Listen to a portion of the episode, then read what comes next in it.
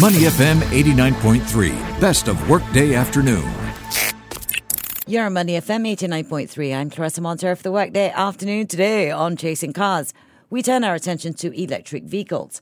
Recently, the Ministry of Transport announced measures that will support more EVs on the roads, particularly more infrastructure support. On Chasing Cars today, we look at what, as motorists, that means for us and what are the EVs worth looking at. Coming up next on Money FM 89.3. Chasing Cars with Clarissa and Julian Kho from SGCarMart. Only on Money FM 89.3. Good afternoon and welcome to Chasing Cars on Money FM 89.3. I'm Clarissa Montero, joined on the phone by SGCarMart's Julian Kho. Still editor, right? Yes. Fortunately, I still am the editor. You didn't get promoted in the last week or so. No, unfortunately not. I'm still waiting for that to happen, but well. Speak to your boss. But I already digress. See, we haven't even started and I'm already digressing. Okay, I know. EVs. If you are into electric vehicles, if you believe firmly in the fact that this will change our carbon footprint on our roads, and you believe in sustainability and climate change and our environment, and then the fact that we have to protect it, everything that the Minister for Transport, Ong Ye Kung, announced during his parliamentary sessions during its COS was great news, right? Yeah, it is. It is, definitely. But here's the thing, man. I mean, I always say this, right? I am all for electric cars. I think electric cars is the future. I'm all for you owning an electric car. It's for my kids, and it's for my children and the children's children and blah blah blah. But I still love my ICE, my internal combustion engines. I still love that, but EVs. It's inevitable. We've got to embrace them. You know what I mean? Embrace them. That's the word, embrace. Well, if you were on the fence and you were, all sustainability, carbon footprint considerations aside, if you were just looking at cars for the sake of cars, which is what we do here on Chasing Cars, yeah. We don't really talk about policy so much. Policies for other parts of Money FM 89.3. We are car reviewers.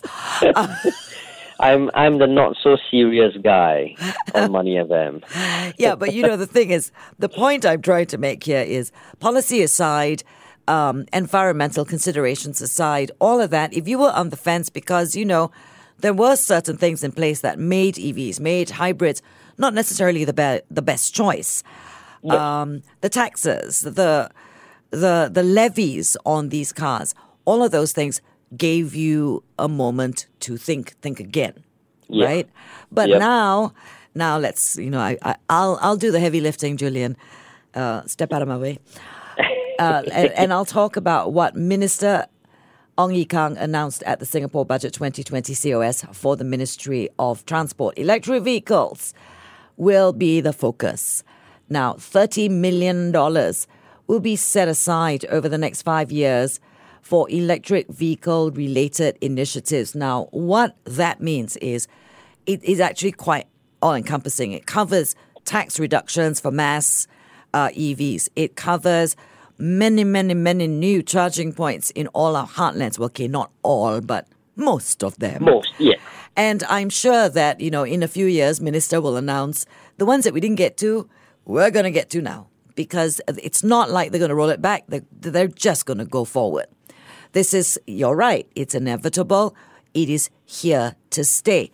And it matters because we really do need to take control and responsibility of our carbon footprint. But with all of these things in place, it does make it more appealing. If you are on the fence, and I happen to know this, and so do you, all the car manufacturers are, if they haven't already, are going to announce a whole raft of new EVs in the coming year and the years to come. Well, yes. Okay, in all honesty, I feel like EVs need to be made affordable.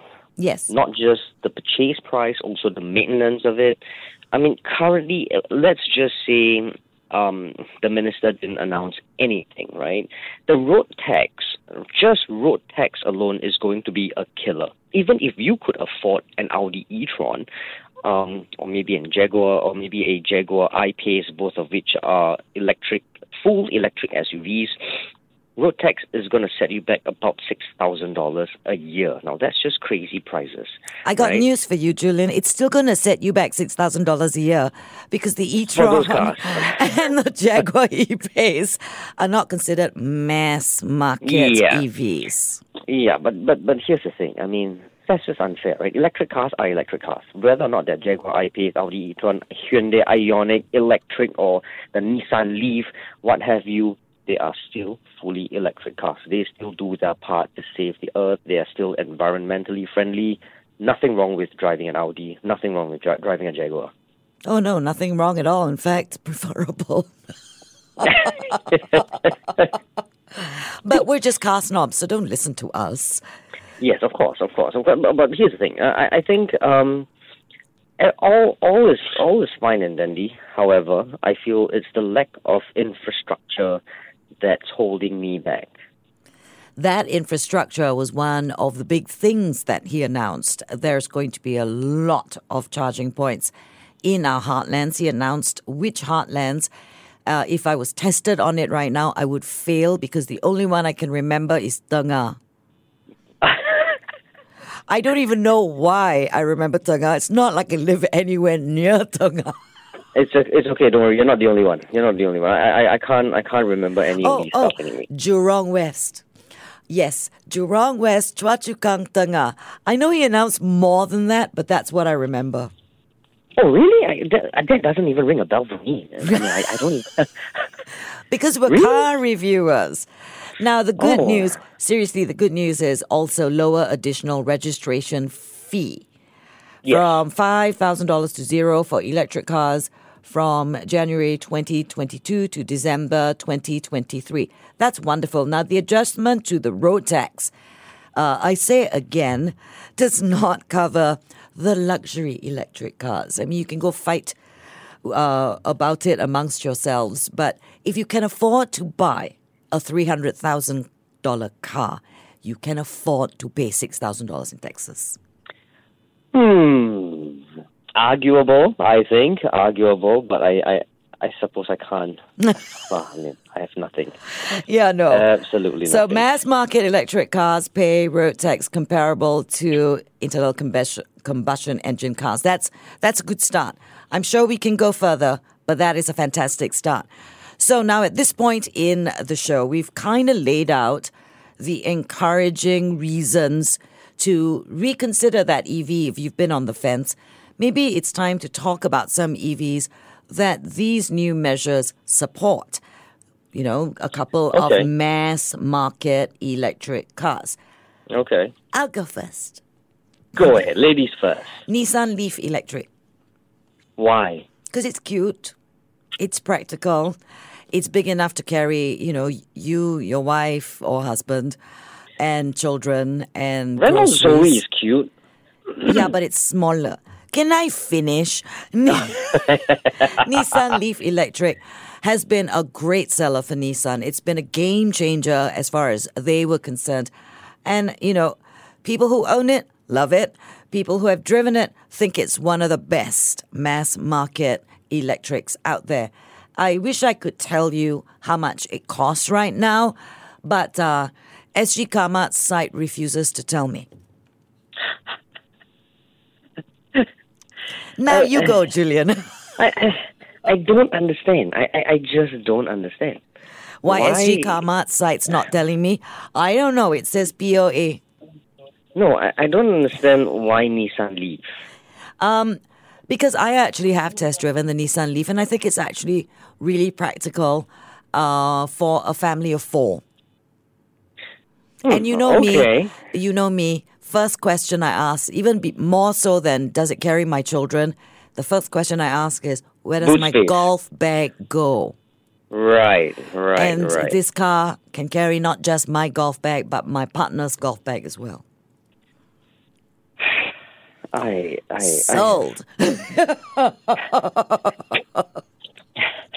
You got me there, man. I gotta say, you got me there. Okay, but in all honesty, mass market-wise, electric cars, I'll go without any hesitation, the Hyundai Ioniq Electric. I'm saying this for several reasons. Number one, it doesn't make you feel like you're going into a overly futuristic car. Everything feels, on the inside at least, feels like a regular Hyundai Ioniq. It doesn't make you go like, oh, how do I do this? Or, oh, how do I do that? You know, it's just there, very straightforward. So the integration between regular car to hybrid to fully electric, it's sort of very seamless. You when you go into an Ioniq, you feel, you realize just how seamless the transition is.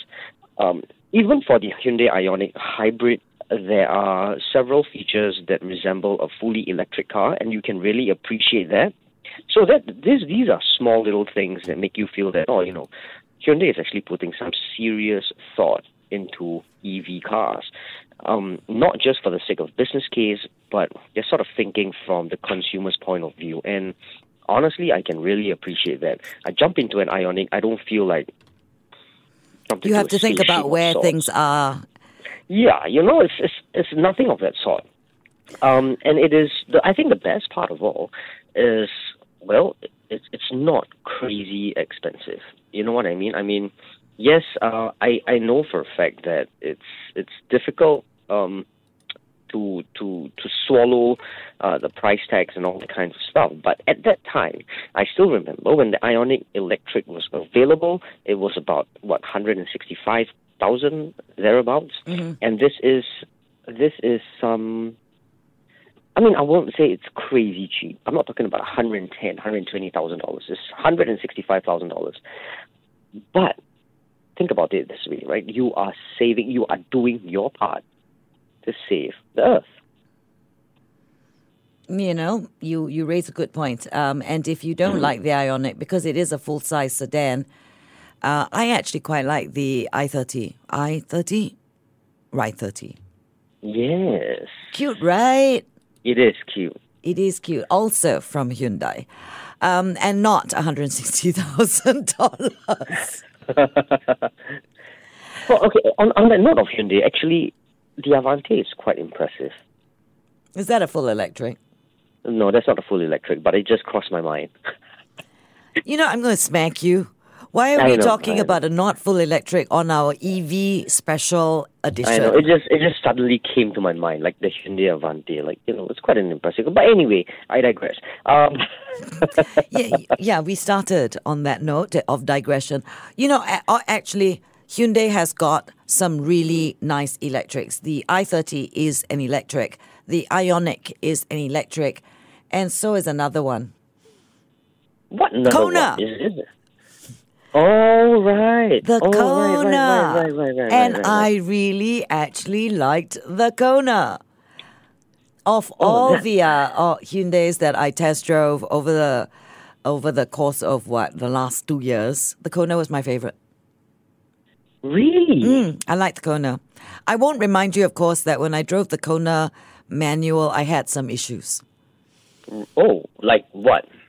Like, I forgot what clutch was. Right. Oh, my goodness. Oh. But that is a digression we don't need to revisit. But the Kona Electric is actually very nice. You are an embarrassment of sorts. Shut up. I'm telling you. It's just, you just reminded me exactly that. This is just... I feel embarrassed. So you see, you actually have electric, mass market electric vehicles to consider. You got a Hyundai, yes. You've got your Ioniq, you've got your Kona, you've got your i30, you go to Nissan, you've got your Leaf, and they've got another one, I forget what it's called. Nissan is moving towards being completely electrified in their entire car range. So it's worth going and checking out Nissan and why they are so committed to that. And then, of course, there are, what was it? You said the Renault. You know, that Zoe thing. Yeah, the Zoe thing. Yes. I mean, there are quite a few mass market electrics that we can consider before we even start talking about, you know, the e-trons and the e-paces and the i5s and things like that. Fair enough. Fair enough. That I can respect. Right. I think. Yeah. I'm sorry, I'm just laughing because I'm just thinking, I mean... You're still on the clutch thing, right?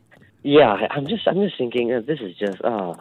Which is unfortunately, as much as I like the Kona, why I could never buy the car, because every time somebody saw me in it, it would remind them of my rather embarrassing clutch story. So I can't buy that car. Sorry, Hyundai. This is you know, right? It's a joke. This is the joke of the year. It seems to be the joke of more than just one year. Yes, I know.